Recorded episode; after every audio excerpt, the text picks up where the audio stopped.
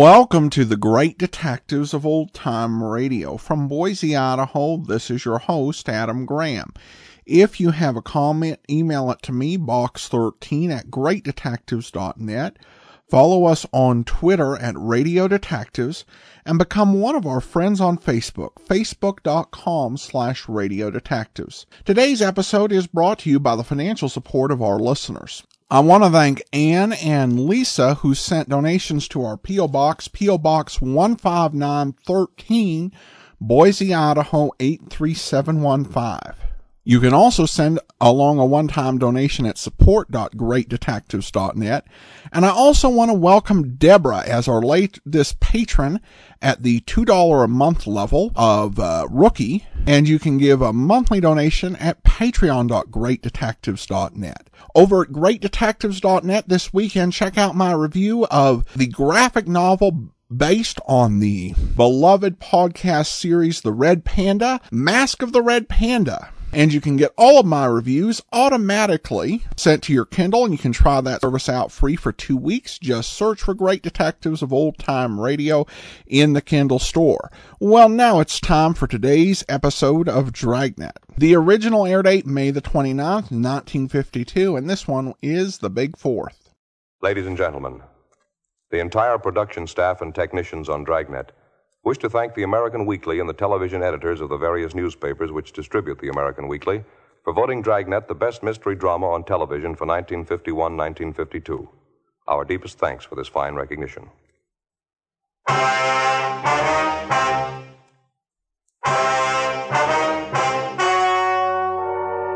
story you are about to hear is true. The names have been changed to protect the innocent.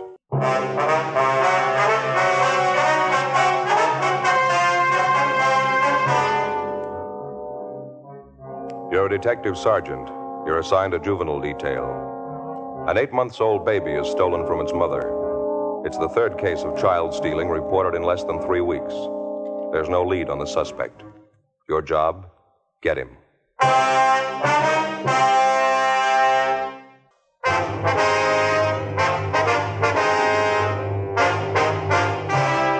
Dragnet, the documented drama of an actual crime.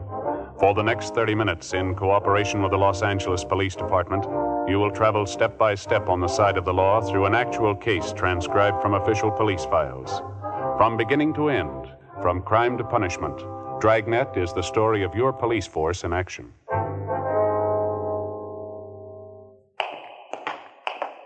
It was Wednesday, June 18th. It was warm in Los Angeles. We were working the day watch out of Juvenile Division. My partner's Frank Smith. The boss is Captain Stein. My name's Friday. It was 6:30 p.m. when we got back to 1335 Georgia Street, second floor, the squad room. Hi, been waiting for you. Hi, Captain. How's it going? Any sign of the baby? No, not yet. We're doing everything we can. We haven't got a lead to her name. Lousy thing. How's it stack up? Anything like the last two cases? Yeah, quite a bit. Same neighborhood, same general M.O. We checked with just about everybody in the vicinity. No one saw the baby taken. Happened about 10 o'clock this morning? 10:15. This Mrs. Donaldson drove down to the neighborhood shopping center to do her marketing. She had the baby in a bassinet in the back seat of her car. Baby boy, 8 months old. Mm-hmm. She pulled into the parking lot right behind the market, left the baby asleep in the car. She went in to do her shopping. When she came out, the baby was gone. How long was she in the market? She told us about 20 minutes. We talked to a half a dozen people who drove their cars in and out of the parking lot about that time. They couldn't help me. They didn't see anyone loitering around. How about delivery trucks? They usually unload supplies at the back door, don't they? Already checked on that. We talked to the driver of a bread truck. He was making a delivery about that time. He couldn't help us either. The mother, Mrs. Donaldson, she's the only one who came up with anything at all. It's not much, but it's better than nothing. Yeah. But when she parked her car and got out to go in the market, she noticed a woman sitting in the car park next to hers.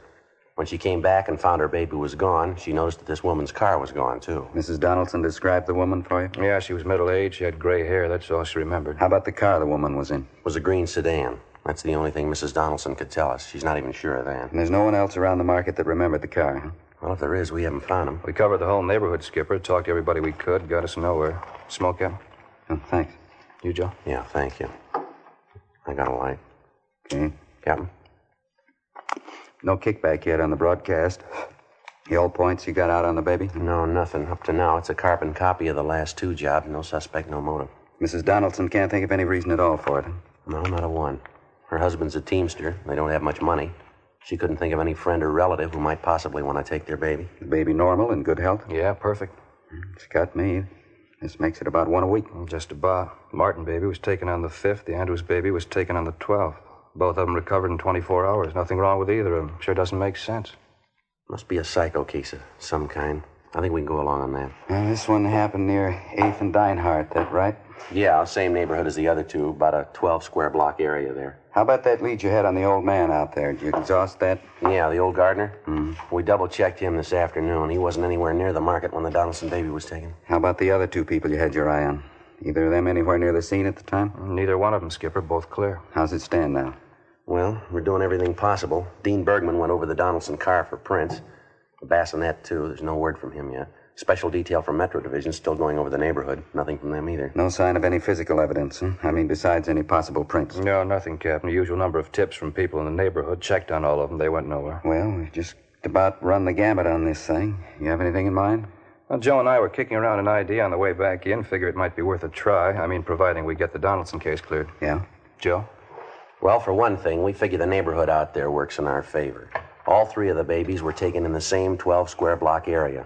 It's the strongest part of the M.O. that we got to work on. Now, if we get good enough coverage in that area out there, it might lead somewhere. What kind of coverage? Well, maybe a system of decoys, something to draw the suspect out at the right time, the right place. Mm-hmm. Makes sense. What have you got in mind? Well, Frank and I were figuring if we could round up half a dozen policewomen or so, let them work different points around the neighborhood and make it obvious that they're housewives. Yeah. Have each one of them with a baby carriage. Spot them at the shopping centers out there in that area. They leave the carriages outside the stores, go through the motions of doing their shopping, and cover each one of them. Mm-hmm. What do you do for bait? I think we can fake it, Skipper. Put a life-size doll in each of the carriages, keep it pretty well covered. Fair chance it'll get us a nibble if we work it right. About half a dozen policewomen, that's what you figure? Yeah, I figure that ought to do it. Mm-hmm. Excuse me. Yeah. Juvenile Division, Captain Stein. Yeah, that's right. Uh-huh. How's that? I see. Mrs. Bolger. Yes, ma'am, I understand. How's that? Yes, ma'am, if you like. All right, thank you. Goodbye. Queer one. Yeah. Either one of you contacted Mrs. Marion Bolger the last month or so? No, it's not familiar to me. How about you, Frank? Don't recall the name. Why? Bolger. That was her on the phone. She wants to be investigated, says she wants to prove to us that she's not involved in any of these child-stealing cases. How do you spell that name? Marion Bolger, B-O-L-G-E-R, Ewing Street address. No, I never heard of her. What's the pitch? Got me. She kept saying she's got to have her name cleared. She's innocent. Kept insisting she didn't steal the Donaldson baby. Well, we didn't say she did. We don't even know the woman. You're going to. Check her out. We ran the name Marion Bolger through R&I, but there was no previous criminal record on her. 7:25 p.m. Frank Smith and I left the office and drove out to the Ewing Street address to interview the Bolger woman. Before we called at her home, we checked with some of the neighbors. Most of them had a favorable opinion of her. They described her as a pleasant woman, slightly eccentric. The only complaint was that the Bolger woman was very fond of children and that she kept most of the youngsters on the block well supplied with cake and candy, despite repeated objections from the youngsters' parents. Other than that, they seemed to like her. 8:05 p.m., Frank and I called on Mrs. Bolger, and she ushered us into a neatly furnished living room. She was an older woman, possibly in her early 60s, dark brown hair streaked with gray. It's the honest truth, Sergeant. Anybody who really knows me would tell you I wouldn't do a thing like that. I love children. I want all of them to be happy. I wouldn't steal anybody's just baby. Just a minute, Mrs. Bolger, please. Something we'd like to get straight. I don't care how it looks. I don't care what they say. I didn't do it. I didn't steal those other two babies. I didn't steal the Donaldson baby either. How'd you know the Donaldson baby was missing, ma'am? It just happened this morning. The evening paper. The whole story's in there. It's the first I knew about it, so help me when I got my evening paper. Please, Sergeant, you got to believe me. All right, now try to take it easy, ma'am. What gives you the idea that we're accusing you of taking those babies? Well, you haven't yet. Not in so many words. You're thinking about it, though. I know that. You've been told. How do you mean, told what? You know what I mean. All those stories going around about me. Just because I like children, because I enjoy them. I understand them. Just because of that, they try to make me out a witch or something, trying to say I took those poor little babies. All right, just a minute, ma'am. Who said you took the babies? Down at the store this afternoon. I heard them. That grocery clerk and that silly Mrs. Murdoch. They laughed about it. Tried to make out there's only fooling. Well, I knew better. They weren't fooling. They meant it. Accusing me of such a terrible thing. I just don't know when I've been so upset. Well, now, what grounds would they have for saying anything like that, ma'am? I mean, even if they were fooling. Only because I love children, that's all. People in the neighborhood are the same way. They don't like me. They go around saying things about me. Just because I understand their children better than they do. just because I know how to treat children. No, I think you got it wrong, Mrs. Bolger. The only complaint your neighbors have is that you treat children too well. A little too much candy, huh? Well, nothing wrong with giving a child candy. Good homemade fudge. I make it myself. Besides, how would you know about that? We talked to your neighbors, ma'am. They had a lot of nice things to say about you. Yes, I just bet they did. Nasty, dirty stories. They've been passing them all over the neighborhood about me. No, ma'am, you've got it wrong. Just let me show you. Come in here, this way, the dining room. Yes, ma'am. Look at that. Look at that. Yes, ma'am, it's very nice. You see how I decorated the table? Paper streamers all over the room. It was supposed to be a party for the children in the neighborhood. I worked a whole week getting it ready. I made the cakes myself, decorated them, too. I made everything in my own kitchen. Candy, sandwiches. Took me a whole week. And they didn't even come. They didn't come. Ma'am? The neighborhood children. It was supposed to be for them. Special summer party I wanted to give them today. They didn't even come. Their parents wouldn't let them. Not one of them. It's a crime. Terrible crime. All this good food. Well, now, maybe there was a mistake, ma'am. There wasn't any mistake. I invited the children, 14 of them. Mothers wouldn't let them come. I had everything ready. Little favors for each one of them. Now, look. Ice cream's all melted. Hot cocoa boiled away to nothing. Yes, ma'am. Even the paper streamers are coming down. Such a mean thing to do. Keeping children from a party. Such a mean thing. We don't like to bother you, Mrs. Bolger. Just like to ask you a few routine questions, then we'll let you alone. Anything you want to know, Sergeant. Can you account for your time this morning, ma'am, between 9 a.m. and 11 a.m.? Yes, of course I can. I was right here in the house getting things ready for the party. My friend Aggie Benson was with me. She's a school chum of mine. She was helping me get things ready. Well, then you didn't leave the house at any time this morning, then? No, sir, I didn't. You can ask Aggie. She'll tell you. Do you have a car, Mrs. Bolger? Oh, my, no. I wouldn't know what to do with it if I had one. I never learned to drive. Why'd you want to know? Just routine, ma'am. Well, I guess we better be going, Frank. All right, Jim. And you don't believe those stories, do you? I mean, just because I like children, I'd steal those babies. You don't believe that, do you? No, ma'am. We haven't any reason to believe it. I knew you'd understand. I wouldn't do a thing like that. I just love children, Sergeant. Never had any of my own. Living here by myself. No husband, lonely. Terrible thing being lonely. Yes, ma'am, yes. There's only one answer for it. Children, big family. It's an old saying. It's very true. Ma'am.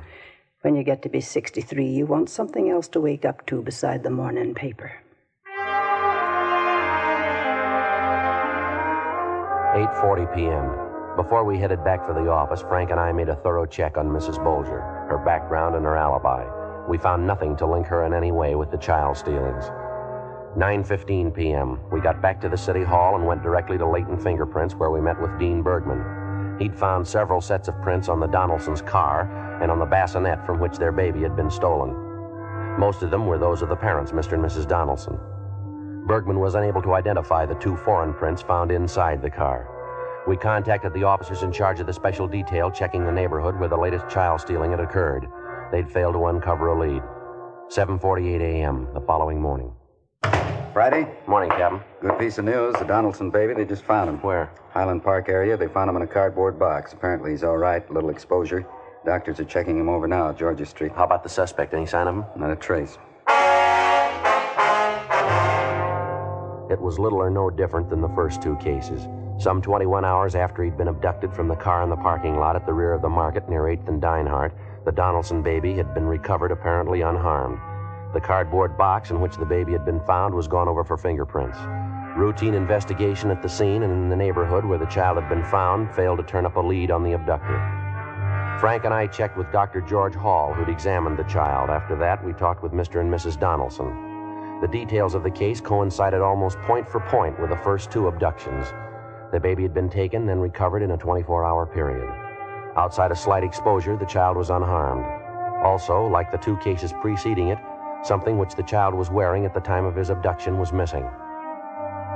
In the first case, it was a small pink sweater. In the second, a pair of shoes the baby was wearing. In the case of the Donaldson baby, it was a sterling silver ID bracelet with the initials J.D. engraved on it. During the next 5 days, Frank and I ran down every lead we could get our hands on. They went nowhere. Our system of policewomen decoys was put in effect. It failed to get a rise. On the sixth day, Thursday, June 26th, 5:30 p.m., we got word of another child stealing, this time in the Echo Park area. We drove out to talk to the mother, a Mrs. Chester Osborne. Yeah, that's right. Did the same thing I do every morning. Gave the baby her bath, dressed her, put her out in the backyard in her buggy. She usually plays a while, then she takes her nap. And about what time did you discover your baby was missing? I don't know exactly. About 2 o'clock, I guess, maybe a couple of minutes after. Went out to see how she was, looked in the buggy, and she was gone. Well, it's almost 6 o'clock now, Mrs. Osborne. How is it that you waited so long before you notified us? Just kept hoping it was a mistake, that's all. I went from house to house all over the neighborhood. Went as far as 3 blocks away. I asked everybody. Nobody saw my baby. You don't know what it means to me. The telephone, Mrs. Osborne. Would you answer it, please? Whoever it is, take the number. I'll call him back. Yes, ma'am. Be glad to. Hello? Yeah. Yes, sir. Oh, yeah, Harry. We're here now. This is Friday. How's that? When? I see. Where? That's all. Uh-huh. Okay, Harry, thanks. Yeah, tell him we'll be right in. Right away. Okay, bye. Well, that was our office, Mrs. Osborne. You can stop worrying now. What? It's about your little girl. She's all right. What do you mean? I just found her 3 blocks from here. Again, with the lone exception of the time element, the Osborne baby's abduction resembled closely the 3 previous cases. The crime occurred in the same general area. The same general method of operation was employed. And again, outside of slight exposure, the child was recovered unharmed.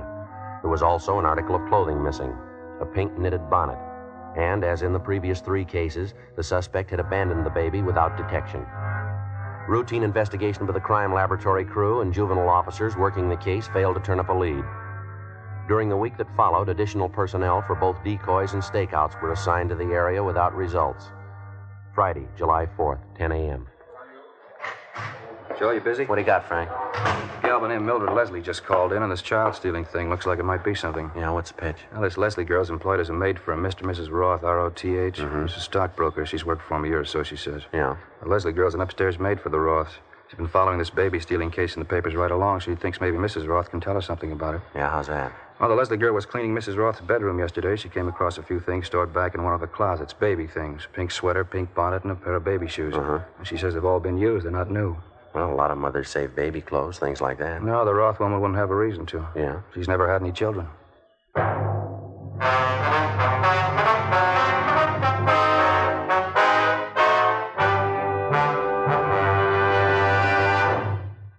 You are listening to Dragnet. Authentic stories of your police force in action.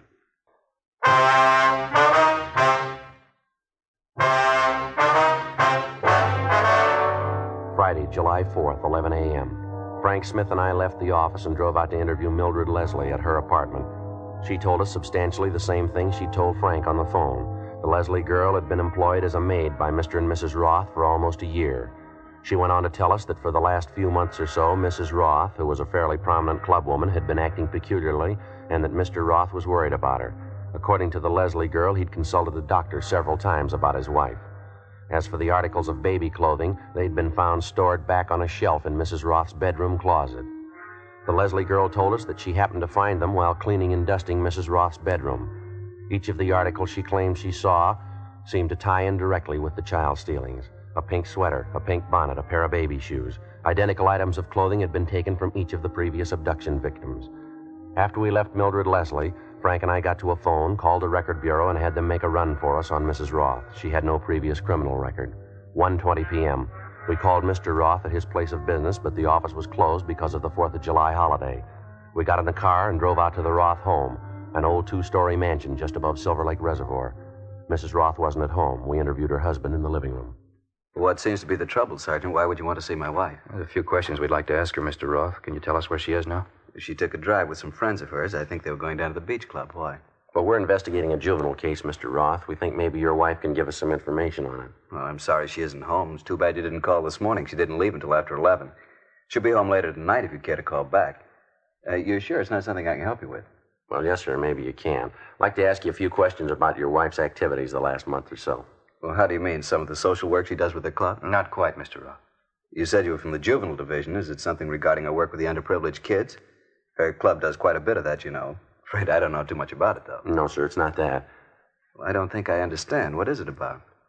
Mr. Roth, we want you to understand that this is merely a routine investigation. We don't want to offend you in any way, but we have some information that we've got to check out. What do you mean? What kind of information?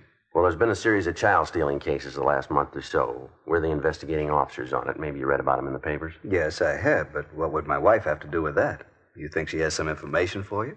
She didn't say anything about it to me. Yes, sir. I think she can help us quite a bit. I don't know exactly when she'll be home. I don't have any place to contact her. I do know the club's taking a group of children to the Coliseum tonight, the big 4th of July fireworks display, you know. Yes, I see. I'm going to meet my wife there tonight. Maybe I could give her a message for you, tell her to contact you. All right, fine, Mr. Roth. There is something that you can do for us right now, though. Yes? Would you take us up to your wife's room? I'd like to have a look at it. Take her to her room? I don't understand. What for? Well, like we told you before, sir, it's a routine investigation. I think if you take us to your wife's room, I think we can clear the whole thing up now. Probably won't be necessary to bother you tonight. Well, I certainly don't understand, but come along if you like. The Doris's room is right at the head of the stairs. Thank you. It certainly has me baffled. What would there be about Doris's room? It has to be investigated. We don't know that there is anything, sir. Just appreciate your cooperation. Not at all. We haven't anything to hide. Here we are. This is her room. Now, what is it you're looking for? That's the bedroom closet, is it? Yes, that's right. I'd like to look at it if we could. Certainly. Go right ahead. All right. There's a shelf up there, Joe. Can you reach it all right? Yeah, I think so. What is it? What are you looking for? Here you go, Frank. Yeah. Pink bonnet, pink sweater. That's it. Here's the baby's shoes. The ID bracelet. Yeah, initials J.D. Uh-huh. Not much doubt. Yeah. Baby clothes. Bracelet. Never seen them around here. How'd you know they were here? Well, we weren't sure that they were. But I've never seen them before. What are they doing in Doris's room? Why would she have them? I have to talk to her about this. Yes, sir, so do we. After finding the evidence in his wife's bedroom closet, we continued to interview Mr. Roth. We briefed him on the details of the case and explained about the articles of baby clothing. He was very cooperative, but he found it hard to believe that his wife was responsible for the abduction of the babies. He told us that early in their marriage, his wife did have a child which died shortly after birth. Complications left her unable to have any more children. When she found out about this, it resulted in Mrs. Roth having a nervous breakdown, but apparently she recovered completely. Roth went on to tell us that his wife was very fond of children and that she devoted a great deal of time to social work caring for underprivileged children. He also told us that during the past month, with the recurrence of her nervous condition, she'd been under a doctor's care. Shortly after 8 o'clock that night, along with Mr. Roth, we drove to the Coliseum, where crowds of people were gathering for the annual July 4th fireworks display. Roth pointed out his wife. We went over and he introduced us. These officers would like to talk to us, honey. Let's step over here. Well, I can't leave the children alone. Can't we talk later? No, honey, it's pretty important. I think you better talk to them now. Well, all right. If you say so, you'll have to stay and watch the children, though. They'll be all right. We can keep an eye on them from over there. No, I can't leave them alone. You'll have to stay. Well, all right. Ma'am, I wonder if you step over here, please. Yes, all right. This ought to be all right here. Beautiful night tonight, isn't it? Children just love these things. I think they're just about ready to start the show. Yes. Just look at that, the colors. Isn't that gorgeous? Yes, ma'am. We'd like to drive you and your husband downtown to Juvenile Division. We'd like to talk to you. What do you mean? I can't leave now. I have these children with me. What did you want to see me about? What's the trouble? I think you know why we're here, Mrs. Roth. I don't. Why do you want to talk to me? Well, we can start here, ma'am. We were at your home this afternoon. Your husband showed us your bedroom, the closet. We found the things up on the top shelf. What? The baby clothes, the bracelet. Oh, beautiful. Just beautiful. How about it, Mrs. Roth? You want to come along downtown? Just baby clothes. Had them in my closet. It doesn't mean anything. I'm afraid you're wrong. It means a good deal, ma'am. You know that. Yes. All right. Well, do you want to tell us about it, Ms. Roth? Ms. Roth? Where do I start? There's no beginning. Just started. I couldn't help myself. What can I say? You just tell us what happened. Start any place. My baby died. Then they said I couldn't have any more. Guess it started then. I told my husband, told the doctor, too. They didn't understand. Nobody understands. It's all I wanted, my children, my own children. How about the Martin baby, Mrs. Roth? The first one you took. How'd that happen?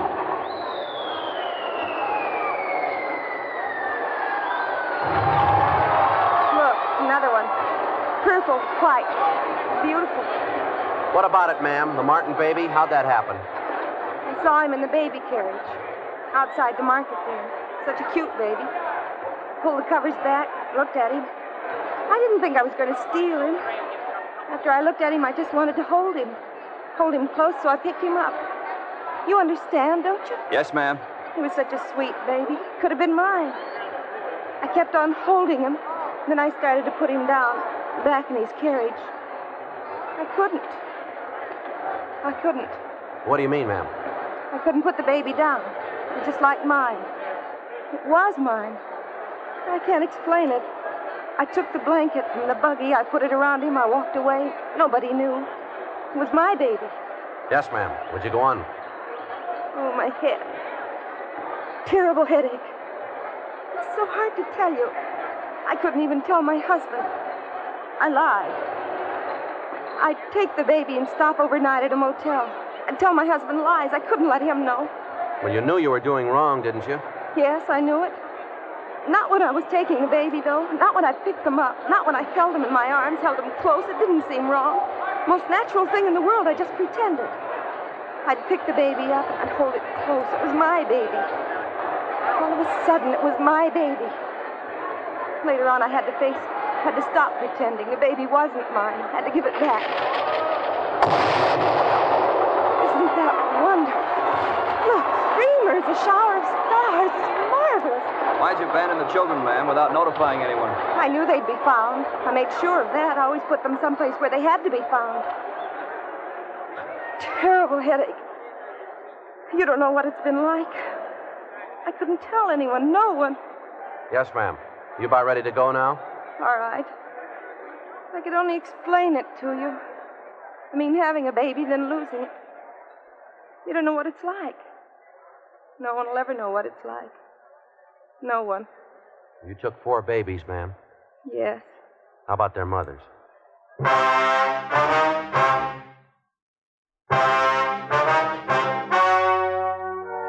The story you have just heard was true.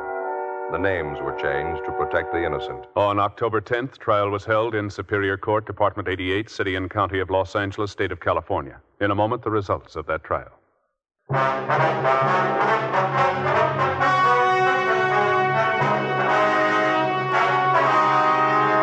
Doris Evelyn Roth was tried and convicted of child stealing under Section 278 Penal Code, 4 counts. She was placed on 5 years probation. One of the terms of probation required that she would be under strict supervision of a competent psychiatrist.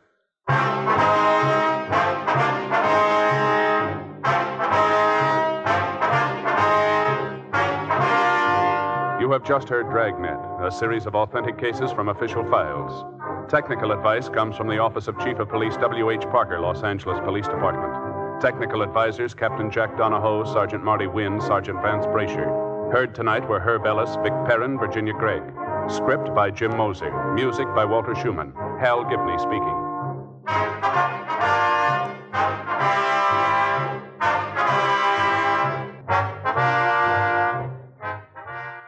Each Thursday night, it's Counter Spy on NBC.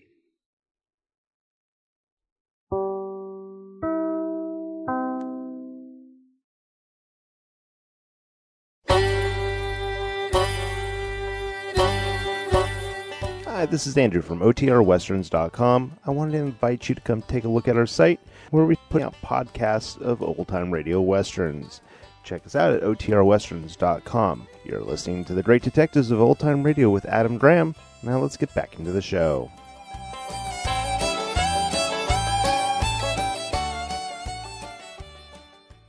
Welcome back. Definitely a very sad case, but, and I think an appropriate punishment in the end. Clearly, the woman was very emotionally distraught and just in a lot of pain and really needed to be under a doctor's care, and they made sure that happened.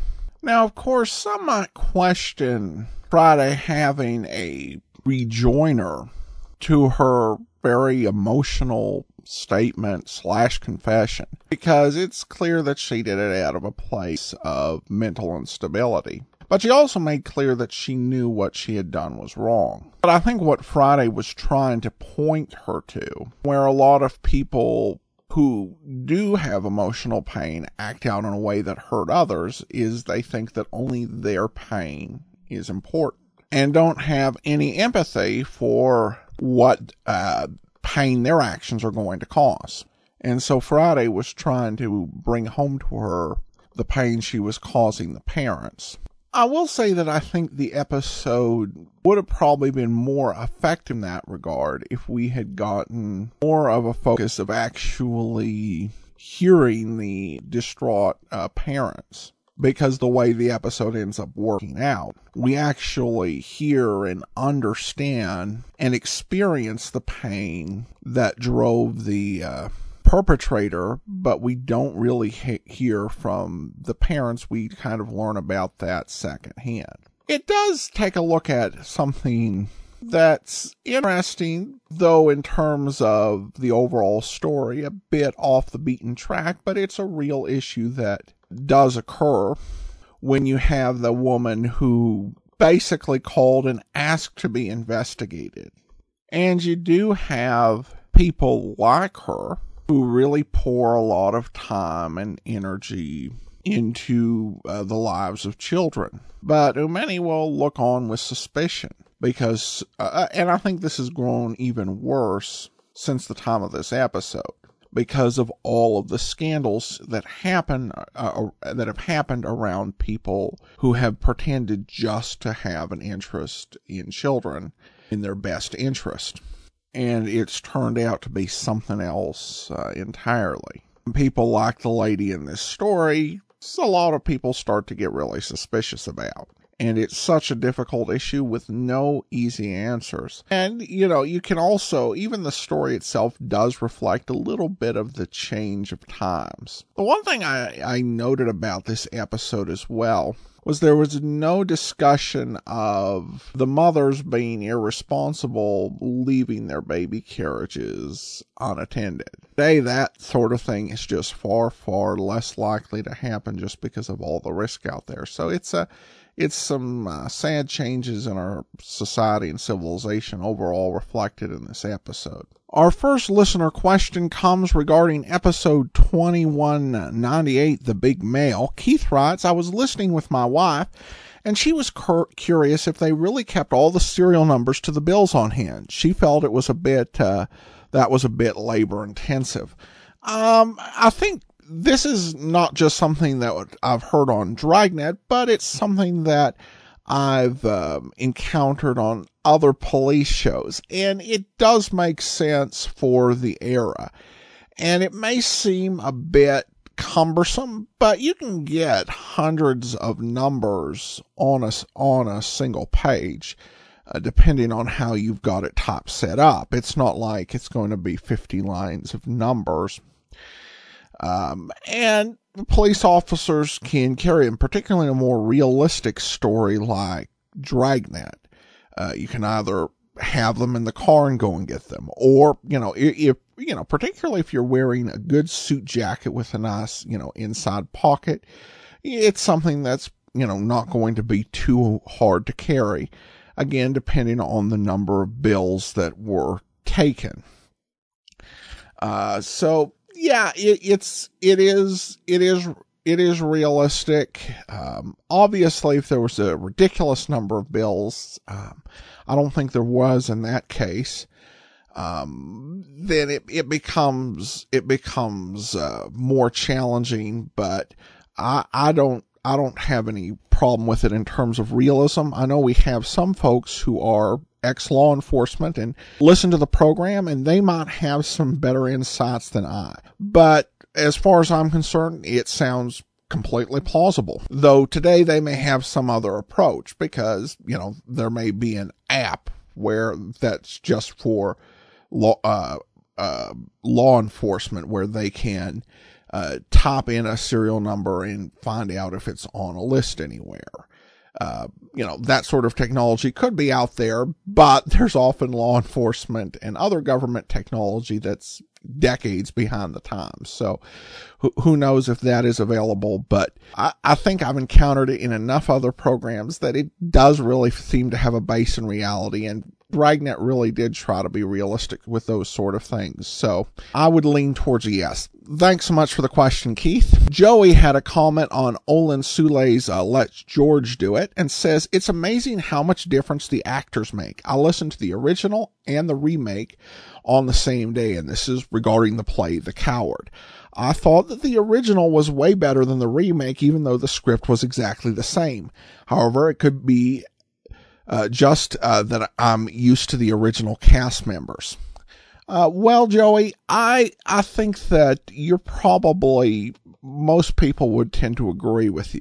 Well, I won't say it's an objective fact, because there could be somebody out there who does really feel that Olin Soule was better as George Valentine than Bob Bailey. Anything's possible. I think that Bailey really did have much better presence. It's important to keep in mind the Olin Soule version. He took on the role in 1954 with radio really in full decline, particularly over the West Coast Mutual Network. And you had a lot of actors, when they actually did radio dramas, the people who would end up in the starring roles wouldn't be the type of people who would have been likely to get a starring role when radio was at its heyday. I mean, Olin Soule was a good actor, but he was a supporting player, a character actor, not typically the type of person that you give a lead role in. And it would not have happened during the heyday of the golden age of radio. You saw a lot of these when you did have a radio program out there. The leads would often be people you would not normally expect. For example, Bill Zuckert actually got his own radio detective program in 1957 on Police Blotter. And like Zucker, I think Soule does do a good, serviceable job. It's a decent performance. And I think it's pretty good once you get past the opening. The opening is really difficult.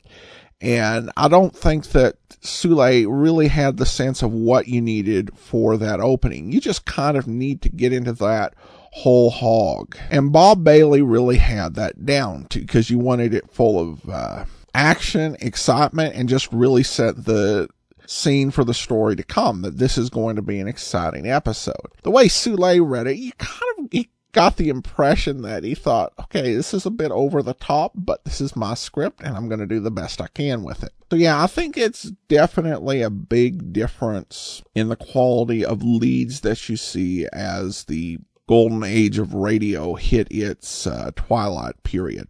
All right, well, that will do it for today. Join us back here tomorrow, Video Theater. It'll be an episode of Dragnet. And then join us on Monday for Nightbeat. Next Saturday, another episode of Dragnet. In the meantime, send your comments to box13@greatdetectives.net. Follow us on Twitter at Radio Detectives and become one of our friends on Facebook, facebook.com/Radio Detectives. From Boise, Idaho, this is your host, Adam Graham, signing off.